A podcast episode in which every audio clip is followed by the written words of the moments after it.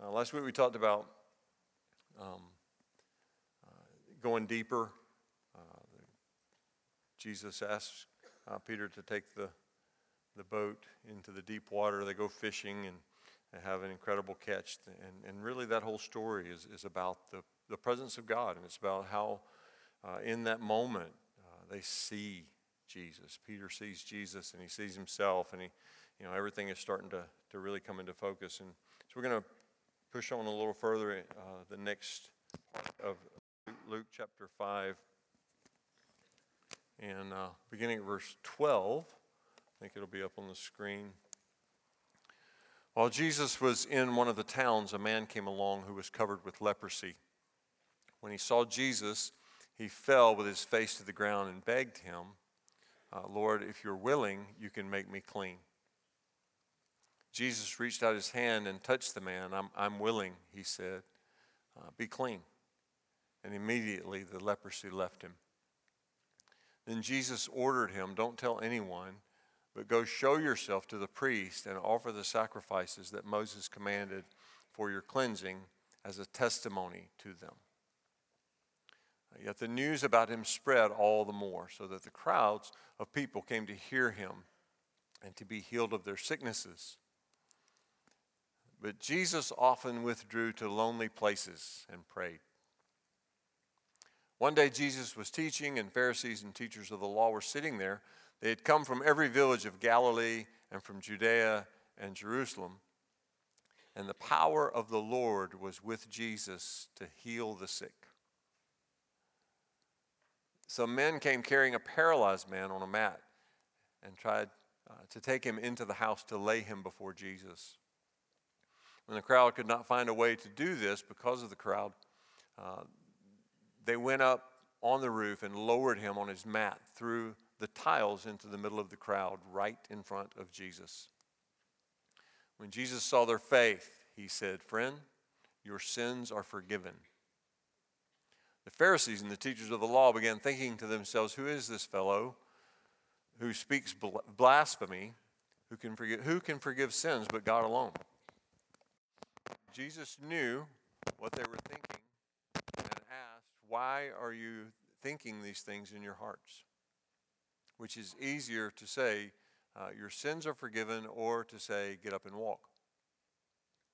But I want you to know that the Son of Man has authority on earth to forgive sins. So he said to the paralyzed man, I tell you, get up, take your mat, and go home. Immediately he stood up in front of them, took what he, he had been lying on, and went home praising God. Everyone was amazed and gave praise to God. They were filled with awe and said, We have seen remarkable things today. Now let's pray.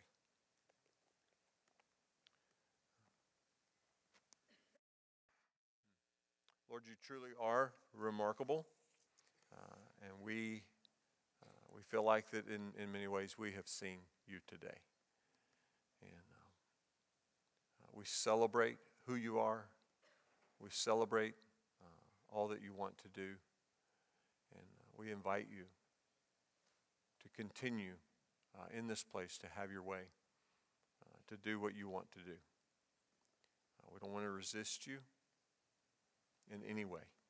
We want to yield to you. We want to yield to you in the places where it's comfortable. We want to yield to you in places that are uncomfortable. We want to yield to you in everything in between. Um, and say yes to you in all that you have for us. In Jesus' name. Amen. Amen. So uh, they've had this fishing trip, and after the fishing trip, uh, Jesus is uh, in one of the nearby towns, and he's doing what, what he does. He's doing his thing. He's going, he's teaching, and he's healing, healing the sick, and that's, that's kind of what, what he does. And he heals, in this particular passage, he heals a leper and he heals a paralytic. Uh, two, two men who are separated from God, and they're separated from God, and their separation from God is is a little bit different. They both have physical uh, ailments, uh, but one of them, because he's a leper, is separated really from God legally.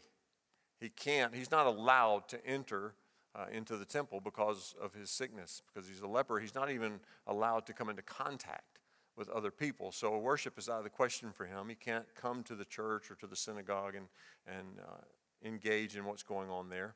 And then the paralytic is, is, you know, he's separated from God physically because of his ailment. He can't get there unless somebody helps him, unless somebody brings him. He physically cannot uh, come to participate uh, in worship. Now, the first thing that happens in the story that is so uh, crazy and, and out of the box is that uh, Jesus is approached by the leper. It's, it's not allowed. Uh, the Bible actually says uh, that he was covered with leprosy or he was full of leprosy. Now, the, the word here, the Greek word for, le- for leprosy or, or for leper, doesn't necessarily mean leprosy. It's not limited to what, what we would think of as leprosy. It, it really means any skin disease. So it could be anything. Uh, any skin disease covers a kind of a multitude of, of, ailments, ranging all the way from Hansen's disease, which is kind of what we think of with, with leprosy.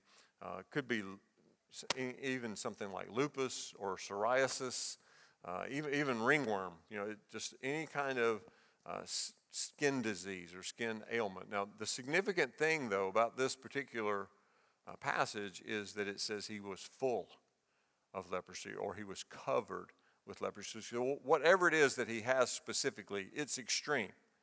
It's not, you know, like something minor, it's, it's something pretty severe. Um, and so the Old Testament gives specific instructions for people in his condition. And, and the conditions are that you have to stay away from people, you have to kind of isolate yourself and separate yourself uh, to keep from infecting other people. Um, but also, you have to warn people. If, if you see, if you're walking and you see people that you think may you know, cross your path or whatever, you have to warn them. You have to yell out, uh, unclean. You have to announce yourself, uh, actually renounce yourself. Uh, unclean, unclean. Even sometimes they would carry sticks that they would beat together to, to warn people uh, of their condition. Now, so, so they're ostracized, isolated, couldn't be with people, couldn't attend worship. And the leper approaches Jesus, which, which is really not allowed. Uh, he's not supposed to do that, but he, but he does it. Uh, he has confidence in the ability of Jesus to heal him. And that's why he goes to him. That's why he bows down before Jesus. He has confidence in the ability of Jesus to heal him. But what he doesn't have is he doesn't have confidence in the willingness of Jesus. Uh, and that's really not a statement against Jesus, it's a statement about what he thinks about himself. Uh, he, he doesn't think he deserves healing. Maybe he thinks he's not good enough, or maybe he thinks he's beyond mercy, or he, possibly he thinks Jesus is, is too busy and has other more important things uh, to do. Uh, but still, he has the courage to take the step and, and put himself before Jesus. Uh, and Jesus responds by doing something also that is not allowed. So he approaches Jesus, which is, he's not supposed to do, and then Jesus touches him, which he's not supposed to do. So he really does the unthinkable. And then Jesus does two things. He first he declares uh, his willingness. You know, the man says, "I, you know, you, I know you can if you will. If you're willing, I know you can if you are willing." And Jesus first declares his willingness. He says, "I'm willing." And then he declares his healing. He says, "You're clean. I'm willing. Be clean." Now, there's no way for us, just from reading this passage, there's no way for us to know how long it's been since this man has been touched. I mean, just think about that. Um, if he's been touched recently, it was by another leper. Uh, but it's, it's, there's no way really of knowing how long it's been since he had significant life giving from another human being. And so Jesus not only restores his health, he restores his dignity. Uh, he gives him value by touching him. And, and the truth is, all of us need to be touched. We need to be touched by other people. Uh, none of us needs to be isolated, pushed out in a corner, you know, in a place by ourselves. We all. Yeah.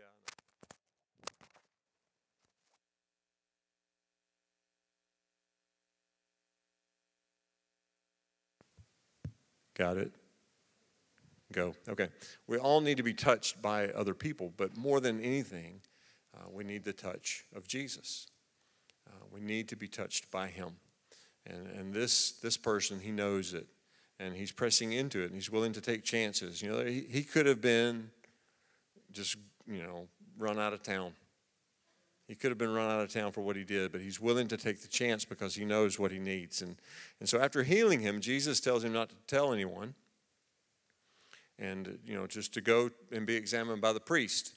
Uh, go get checked out uh, by the priest so that he can verify uh, that you're clean and, and you can re-enter society. And so, um, what I don't know if he tells. Obviously, somebody tells, uh, because the next thing we see is that the crowds are, are bigger than ever, and the people are, are pressing in and, and wanting healing. And and every time it seems that um, Jesus' popularity gets you know, kind of to the catalytic point, he, he goes somewhere else. I think that Jesus may have been a Methodist um, because every time the church gets to a certain place, you know, they move you.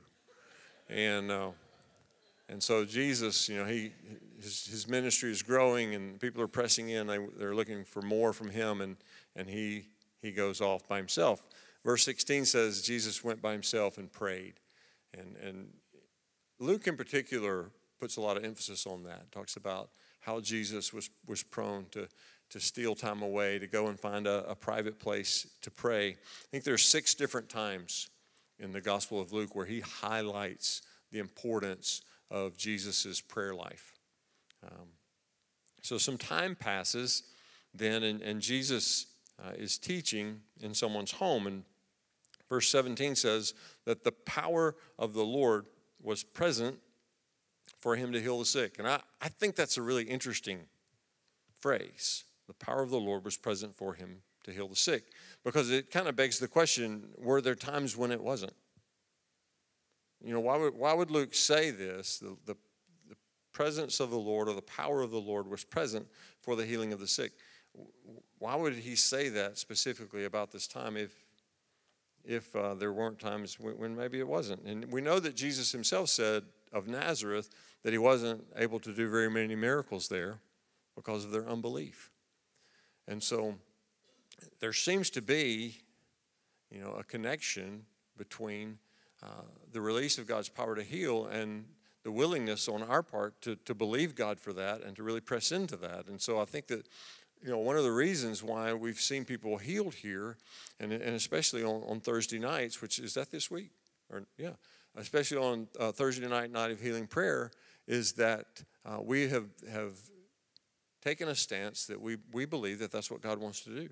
We believe that God wants to heal, and we're, we're believing Him to do that. And so He loves to come here and show up in that way because He's welcome to do that here.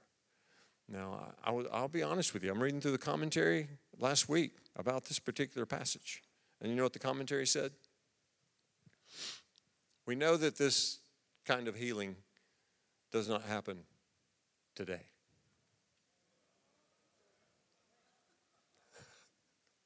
I just threw it across the room.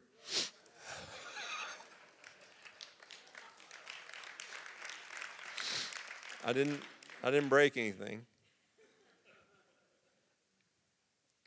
But I mean, really. Oh well. So, um, some time passes, Jesus is teaching in someone's home. And uh, verse 17, the power of the Lord was present for him to heal the sick. And so these four men have a friend who needs healing. He's, he's paralyzed. He can't bring himself there. And so they take it upon themselves to bring him. And we've, we've talked about this story before where they, they tear up somebody's roof uh, to get him, uh, their friend, in front of Jesus. And this is the point I want to focus on today: is that Jesus saw their faith. Verse 20 says, When Jesus saw their faith, he said, Friend, your sins are forgiven. Uh, so, two, two points. One is that he, the faith that he saw was the friend's faith. It's not even the man who he heals, it's his friends. He sees the faith of his friends. But then the second point is that he saw their faith. Jesus saw it. So, how do you see faith? How do you see faith? I mean, we talk about faith being an inward thing. It's a you know, it's a belief. It's a trust.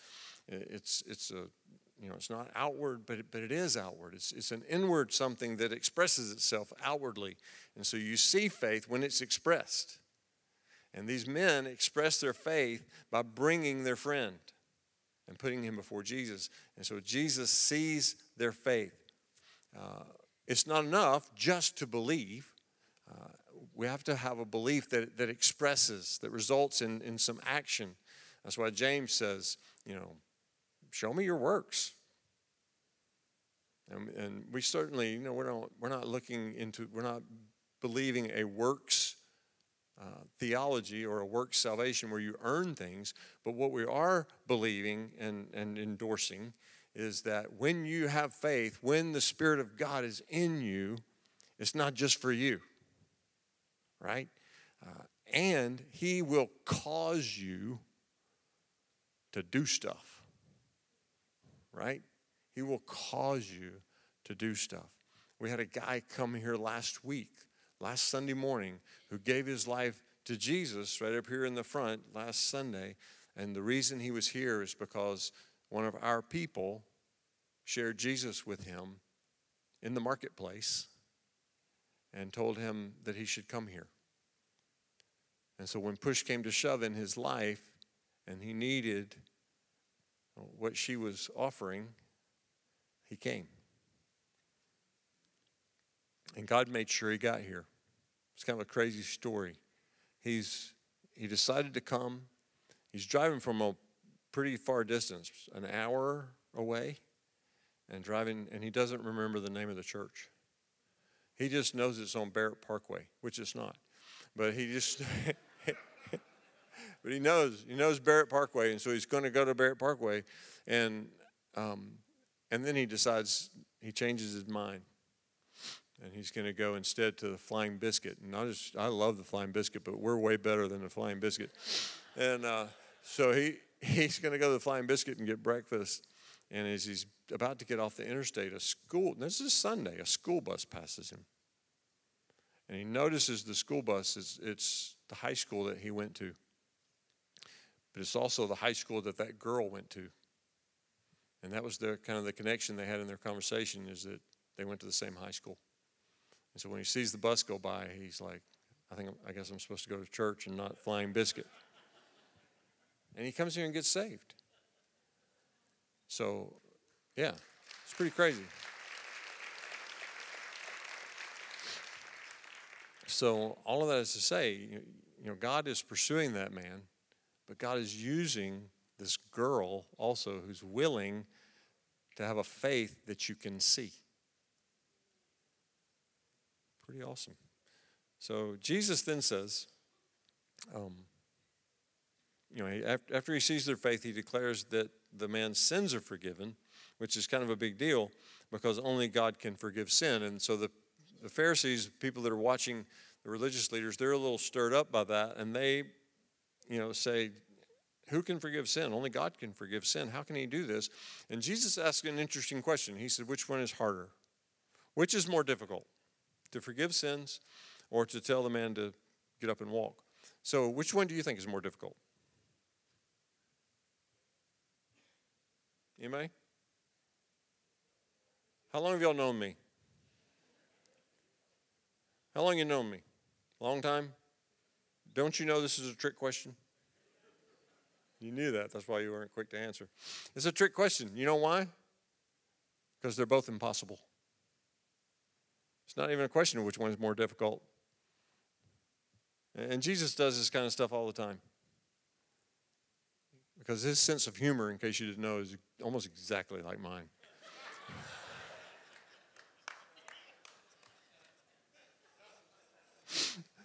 Both of them are impossible.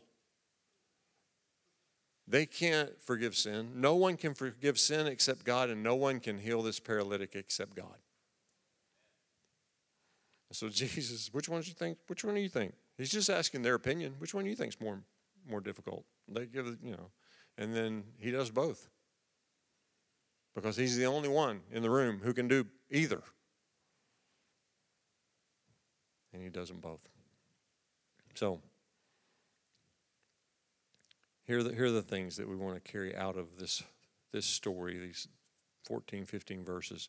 Number one is Jesus cares about those who've been pushed out. Jesus cares about those who've been pushed out. The lepers were the least of these in their society. The paralytics were completely helpless. Jesus cares about those who've been pushed out, pushed to the edges. Uh, it feels like nobody else cares about. Ayani, she felt lonely. She felt like she felt lonely. She had people around her, and she still felt alone. And Jesus came after her because he didn't want her to feel lonely. And, and if you feel lonely, God is, is coming for you. Uh, if you feel hopeless or, or helpless, God is coming for you. If you feel like you've been pushed to the, to the edges, like, like you, don't, you don't have a story, you don't have a voice, your life is not important, you don't have value, you, you know, you just kind of exist. No purpose, no meaning, God is coming for you. Because He loves to take things and people who feel unvalued and just raise them up to a place of, of value, to put them in a, in a place even of prominence. Uh, that's the way he works. Uh, he loves the least, and, and he, he, he loves for his people to love the least. So if you've been pushed to the edge, God's calling you to the front. Uh, and then the leper, uh, the leper struggled over the willingness of Jesus. Uh, sometimes we fall into this mindset that Jesus does things for, for this person or that person, but not for me. You know, we think Jesus will, you know, he's healing everywhere except here, or he's, you know, providing for everyone except me, or he's, you know, he's working in other people's lives, but but not mine, and and we think in our minds when we say things like that, we think that we're making a statement about ourselves. But we're not. We're actually making a statement about God. And it's not a nice statement. Because what we're saying is that everything in the kingdom is merit based when we think that way, and it's not. Um, the kingdom does not operate based on who you are. The kingdom operates based on who he is and what he's like. Okay? And so if you have fallen into that ditch of he he'll help everyone but me, if you think that that is a statement of humility or even a statement of identity, well, it probably is a statement of identity, but it's not the identity that God has chosen for you. He, he loves you, He has pursued you, and He wants to give to you not based on who you are, but based on who He is. And that's, that's, that's pretty good news. Pretty good news. So, uh, we're going to do something with that in a minute. Um, 11, 18. What y'all want to do next? Worship? Yeah, worship will be good. Um, why don't we do this? While the worship team, Austin, where y'all at? They want to worship. And I kind of do too. So while the worship team is coming back up here, um, let's take up the offering. Um, so if you got a, if you're like on the left hand side, the end of, end of an aisle, the left hand end of an aisle, there's a basket under your. Once you grab that, and uh, let me just pray, and then you can pass those. And uh, um, let me be very clear about offering. Um, what you put in this basket is not it's not for Riverstone and it's not for you. This is an it's an act of worship. This is an act of worship.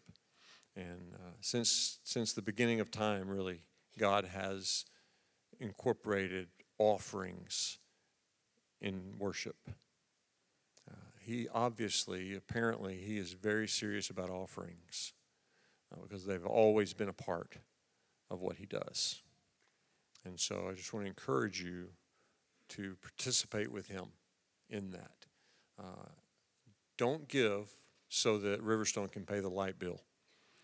We can worship in the dark. Don't give because you think if you do, God will bless you, give you something back. Although He may. But give because He is worthy of being worshiped through offerings, through sacrifice, through tithes, through everything. Okay? Does that make sense? Y'all good with that? Okay. So let me pray and this will be a this is this won't be an ancient prayer. This will be like a 2020 prayer. Lord, thank you for the opportunity to give today. And uh, we just pray that you would take what we offer. Uh, Lord, really what we have is, is temporal. Um, it's not a big deal but you can turn it into something. And you can take dollars and, and checks and offerings like that, and you can turn them into opportunities to reach the lost and, and to heal the sick and, and to go to the nations. And, and, and so we pray that you would take uh, the nothing that we put into the plate and turn it into everything. That you would press it down and cause it to run over so that you will be glorified. And we pray that in, in Jesus' name. Amen. You can pass those baskets uh, that to the right. That'd be great. I'm going to ask our teams to go ahead and come up here. And I know it's kind of hard sometimes during worship to hear up here. And so I'm going to give some specific directions on how to come for prayer, and maybe you'll be able to pray for people without talking to them, which sometimes is okay. So pay attention here. Far my to my far left. Pardon? Oh yeah, we'll get to that in a minute. To my far left, if you want uh, if you need salvation, you've never said yes to the Lord, never given your heart to Him, or you're or, or you feel you, you have, but you feel like you didn't. That's you over here, okay? Kind of more towards the center. If you want, if you say today, you know what I really need is I need a fresh impartation of the Holy Spirit, then that's the middle. That's like from from Lynn Sanders over here to Doreen, okay? Y'all? Raise your hand, Doreen, Lynn. There you go. All right. And then on the far side over there, if you need physical healing, um, then go over there, down there on that end physical healing. Okay? All right. Once you stand, we're going to worship for a bit. And uh, if, if what you need is not covered by any of those three things, um, come, come right here just kneel and we'll, we'll pray for you. Okay? All right. And uh, y'all stick around. We'll, we'll show you a cool video in a few minutes. Lord, we love you and we love the way you work and we love the way sometimes you just totally rearrange things. And uh, we thank you for that. uh, move here, right now, in this place, in this time. Holy Spirit, Holy Spirit, change people. Never the same again. Never the same again. In Jesus' name, amen.